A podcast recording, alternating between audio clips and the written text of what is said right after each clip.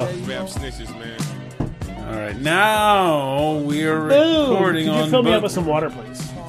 Oh, I got a pitcher of water for you with your name on it. Boom! Give me some of that water.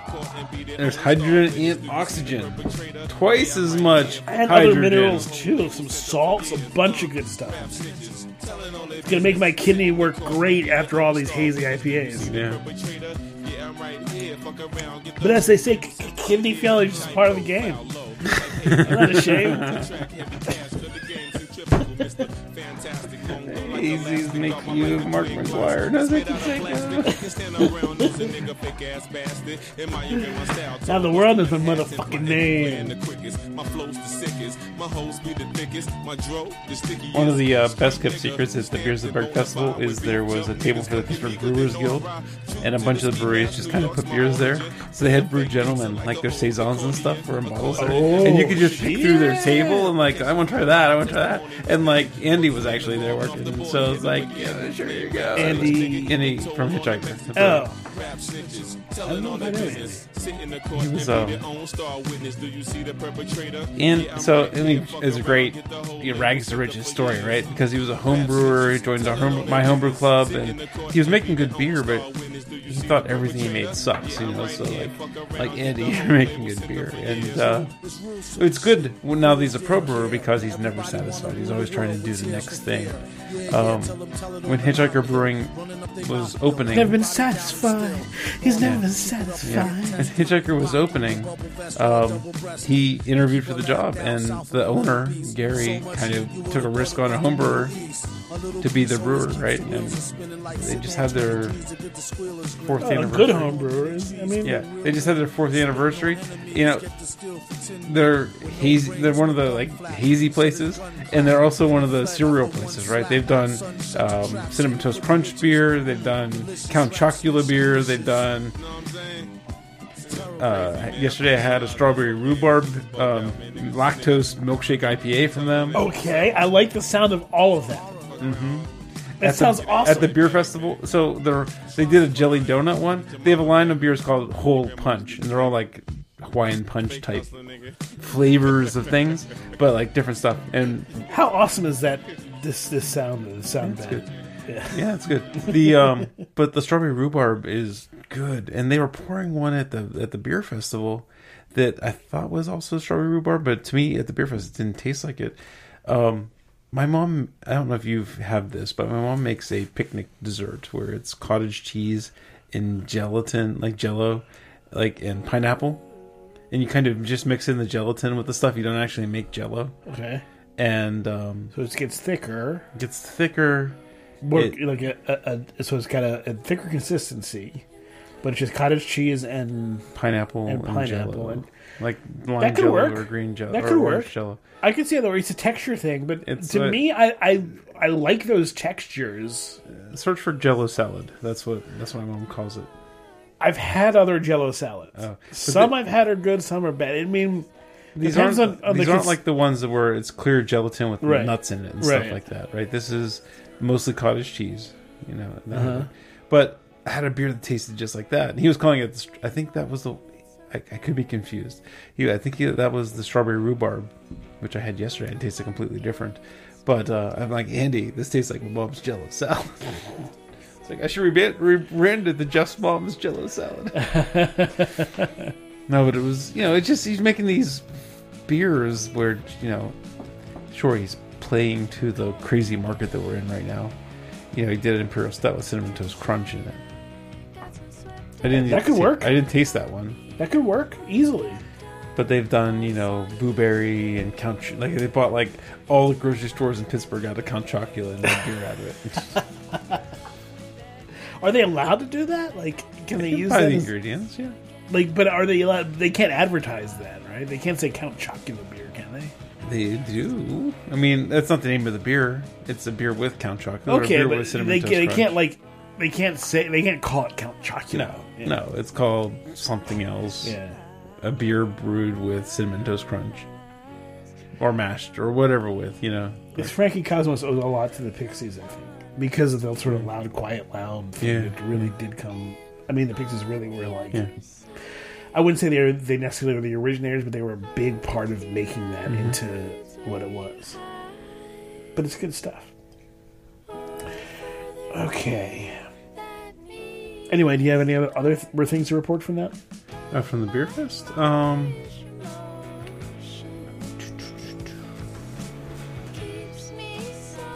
finally met uh, Day Bracey, who's the guy that does Drinking Partners, which is um, a local podcast. But you know, he's he's a, he's a black man, and you know, so it's kind of like a, Ooh, a black man. yeah. But it, it, no, it's a different take on you know, it's not us Right. doing yes. beer podcasting, Yes. right? He's should also ha- he's should also have us on. I mean, we, no, no, we had a really good talk. I think we will do something I together. would love to. I mean, He's also a stand-up comedian, and one of the I told him, you know, we had a really good conversation. And I just mentioned, like, not trying to tell him what he's doing wrong, but you know, when he started, you know, and uh, they've changed, but uh, you know, he was trying to do stand-up comedy pacing on a beer podcast. So to me, it seemed very yuck yuck, right? Trying to get jokes every thirty to forty-five seconds, right? And um, you know, it was really cool to hear him say, "Yeah, we realize in this format, like, you know, you don't need, you gotta." tamp down that stand-up comedian Mm-hmm. desire. And you know you can still have the jokes but they need to be a lot more spread out or it seems silly you know that kind of thing. So it was really cool. And so they do um day and some uh the uh, what's his name? The guy that does black beer culture blog. There's a beer fest in pittsburgh called fresh fest and it's a beer fest for black owned breweries it's awesome. and also um, the local breweries can collaborate with notable people of color in the city and make beers and, and do it. And um, so I intend on going to that this year. I missed it last year, and this will be their second year for doing Fresh Fest. I suppose So- it's important to point out why it's awesome. Um, it's not awesome because oh they're black and that's great.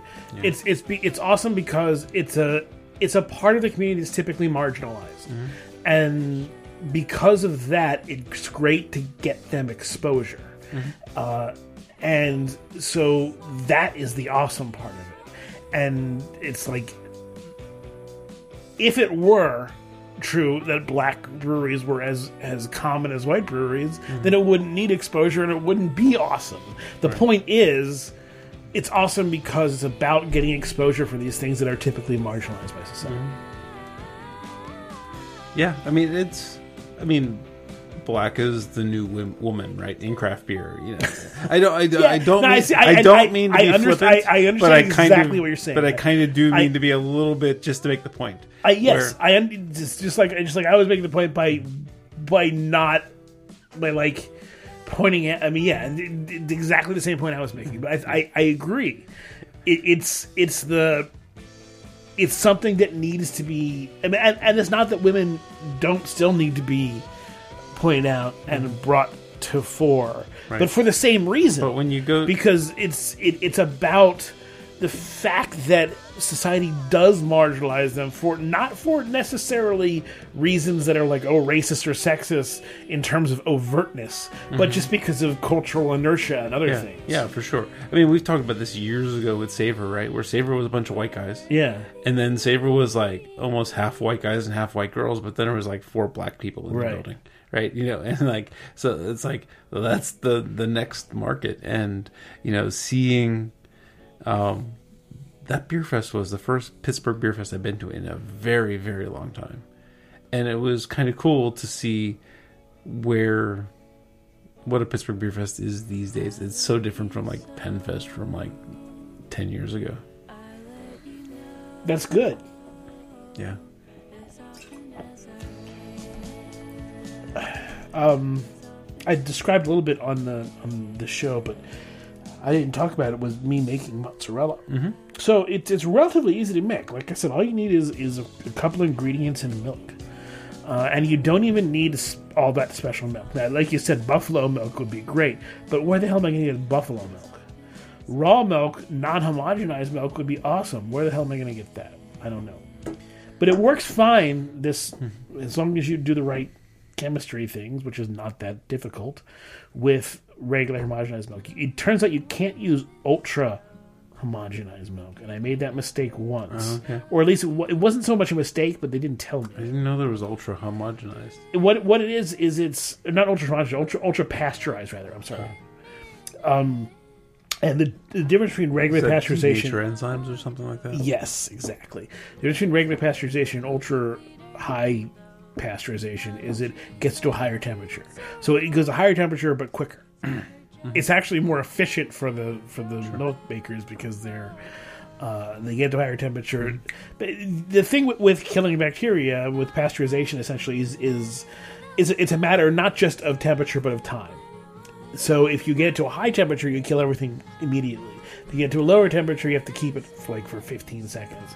If you get to an even lower temperature, you have to keep it for a certain amount of It's time. like sous vide, right? Sous, yeah, can- sous vide is the same way with turkey. Like I remember did, during turkey thing where I kept it at 130, 140, I think, for like for 140 for two days. Right. So, like turkey, you want to kill salmonella. So you can kill salmonella quickly 160 they at die. 160, 165. But if you keep it at 140, It's not going to kill them immediately, right, but over 12 hours, they're going to die. Just gotta make sure you don't have botulism spores in there over 12 hours. I mean, it's unlikely in turkey, from what I understand. Uh, it's not necessarily unlikely in garlic. yeah. So you want to you want to avoid the garlic. Uh, at least you want to avoid doing the garlic uh, on your own, rather. I should say, not necessarily pickled garlic.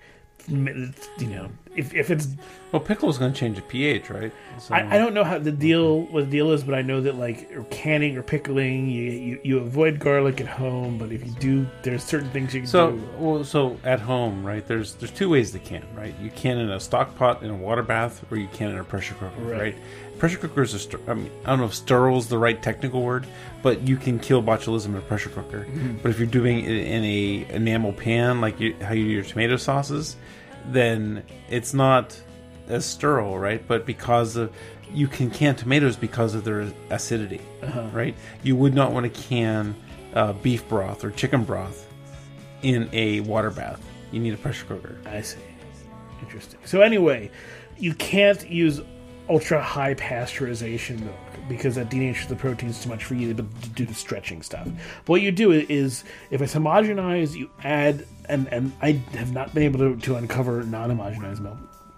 So I'm sure it's available somewhere. Like So, I mean, there's a couple local dairies. Um, Brunton's in Aliquippa is probably a good one to ask. I mean, I don't think they sell raw milk for consumption. no, I don't think you can get But- raw milk, but But you can. you you might be able to actually get raw milk for cheese making. Yeah, right? or- because there's a difference between milk for drinking and milk for cheese making, Mm-hmm. and raw milk is safer in cheese making than it is for drinking. So what you do is is is for the homogenized milk, at least you put a little bit of uh, calcium uh, carbide. I don't know why it's a salt, right? But I don't know why it, it helps homogenization, but it does. I think it's like a for, so I use a gallon of milk. Uh, you put that into your big thing, and uh, right from the fridge, it's fine. It's like forty five degrees Fahrenheit. I'm talking Fahrenheit here for everybody who's wondering. And you put in some like a teaspoon and a half of calcium carbonate. Uh, then you um, bring it up 10 degrees, just as 55 degrees. At that point, you add citric acid, powdered citric acid. This will allow the stretching also to happen. This plus the non ultra high, this plus the non denatured proteins allows you to stretch it. And you also do a little, um, put, uh, it tastes better if you put in some um, uh, it's an enzyme um, Rennet? not rennet not yet Okay. this is an enzyme it's a milk enzyme that comes from calves the stomach uh, anyway a it's an enzyme. Uh, you put it in. You don't have to. You don't have to do this. I couldn't find a, a vegetarian version of this. So you, if you if you want to make a vegetarian, not of course vegan, of course, because it's still milk. But if you if you want to keep it vegetarian, then you can't use this enzyme. But You can't harvest it from the calf without killing you it. th- th- there's there's ways apparently you can do it from microbes from yeast and stuff. But I couldn't find a source. Right. but you can get microbial rennet, which comes later. Uh, so you add that to it, and then you bring it. You slowly bring it up to ninety degrees Fahrenheit, and that's when you add the rennet. Not much at all. Like it's microbial and it's like super concentrated, so it's like it's an eighth of a teaspoon in like a quarter cup of water, and throw that in. You stir it like four times. This is what I found is, is best. Stir it like four times, and then leave it and wait like thirty minutes. And like all the water just comes out, right? Well, it yes, the the, the curds and the whey separate, Yeah. uh, and then you have this like kind of tofu like. It depends on on the milk you're using.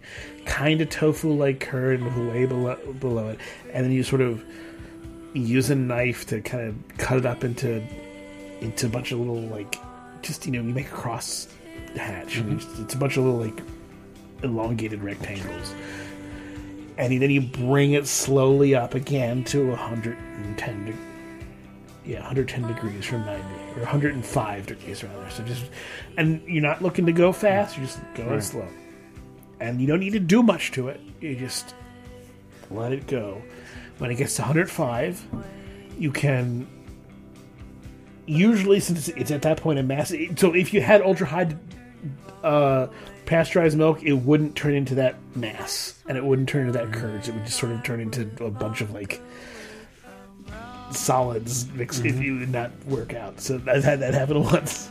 But normally, it turns into you know, these, sort of curdy things in, in a way. You can then remove the curds from the whey if you want to. You can keep the whey for other things, but I generally pour it out.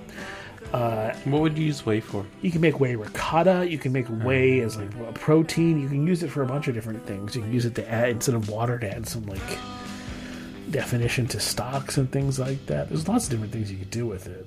I don't know how well it works for Yeah, I've never seen anything used But, for that. Seems like it's garbage. Yeah, it's full of proteins and stuff like that. So anyway, so you then have the curds.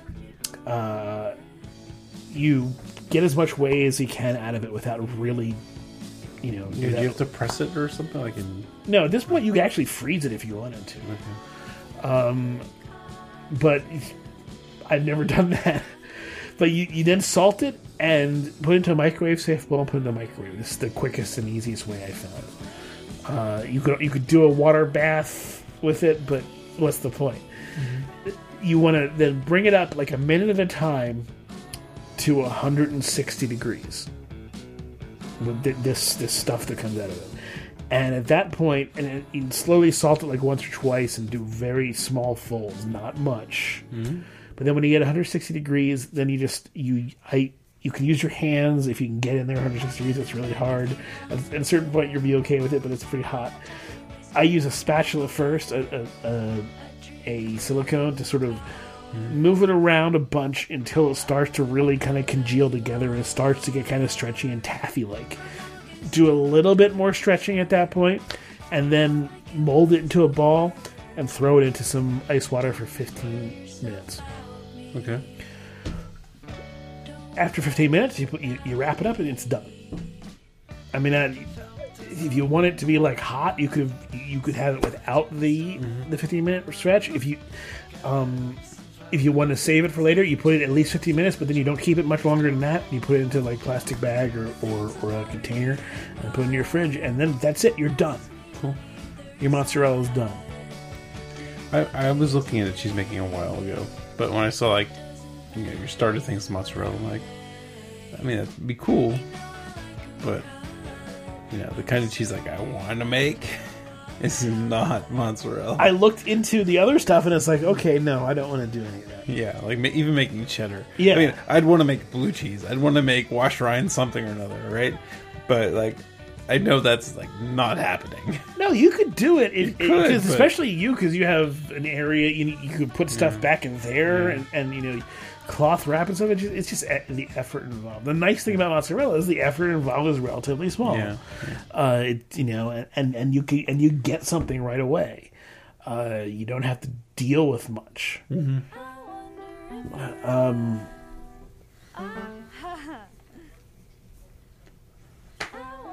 but but yeah, but it was fun and and tasty. Okay. you get some good stuff out of it. Yeah, I'm sorry I missed you last week. Next okay. time, let me know when you make some, and I will be anxious to try some of your homemade mozzarella. So, what'd you think of these guys? I liked them a lot. Really I did. interesting. These, these are pickled plums, umeboshi, umeboshi, umeboshi. Uh, they are Japanese uh, pickled plums from the Tokyo store, um, which I've been playing with, playing making onigiri a bit, which is this like. Uh, um, it's just rice triangles essentially, uh, sushi rice, but it's not sushi rice. It's just, the, the rice is, is short grain Japanese rice, but it's, there's nothing else done with it except for it's you know cleaned and everything. But uh, then you, made into squares. There's a little filling involved. I, I've been playing around with different fillings. Uh, and then they're wrapped in. They're cooled, wrapped in. Uh, they don't have to be cooled necessarily, but you know, it's the typical way. It's, it's like a snack. It's called onigiri, and, and it's wrapped in like the, you know roasted seaweed, the same seaweed you wrap around sushi, but it's just a big Right. wrap around it. And there's a filling inside of it. So one of the fillings is this, the omushi. Yeah. Uh, the the pit is taken out beforehand, so it's all nice and soft. Um, Is it the whole plum or just part of it when you do when you wrap it in? I mean, uh, you, like you, you you push the seed out, but then you you know it's Okay, I, I would imagine like half, quarter. You know, I would expect a little piece of fruit inside. The, no because I think it works with the rice the the because it is it's a strong flavor. Oh yeah, Uh, for sure. But with the rice, yeah, it kind of spreads out a bit. Um, another thing, you, you know, you can use bonito flakes and, and soy sauce. That works great. Uh, miso marinated uh, salmon. Um, uh, cod roe is awesome. no, I bet so. I bet it. I bet it is. Uh, I love cod roe. I wish it was more like I'm not sure I've had cod roe. so good. I've had salmon. I'm not sure I've had cod. Okay, I will bring it next time. Okay. I will bring some next time. Uh, it's really good. It's it's it's not so fishy. It it's it's kind of spicy. It, it, they in, in Japan, it's used a lot as like on spaghetti. Okay. Um, it's it's got it's got a kind of like I wouldn't say beefiness to it, but it, it works. It works with spaghetti. Okay. So, yeah. Well, I got stuff I want to talk to you about that I can't put on the air. So I don't know if you're ready to. Yeah, okay. Wrap. Well, we, we will talk to you guys next time. Thanks for joining us. Yes, thank you.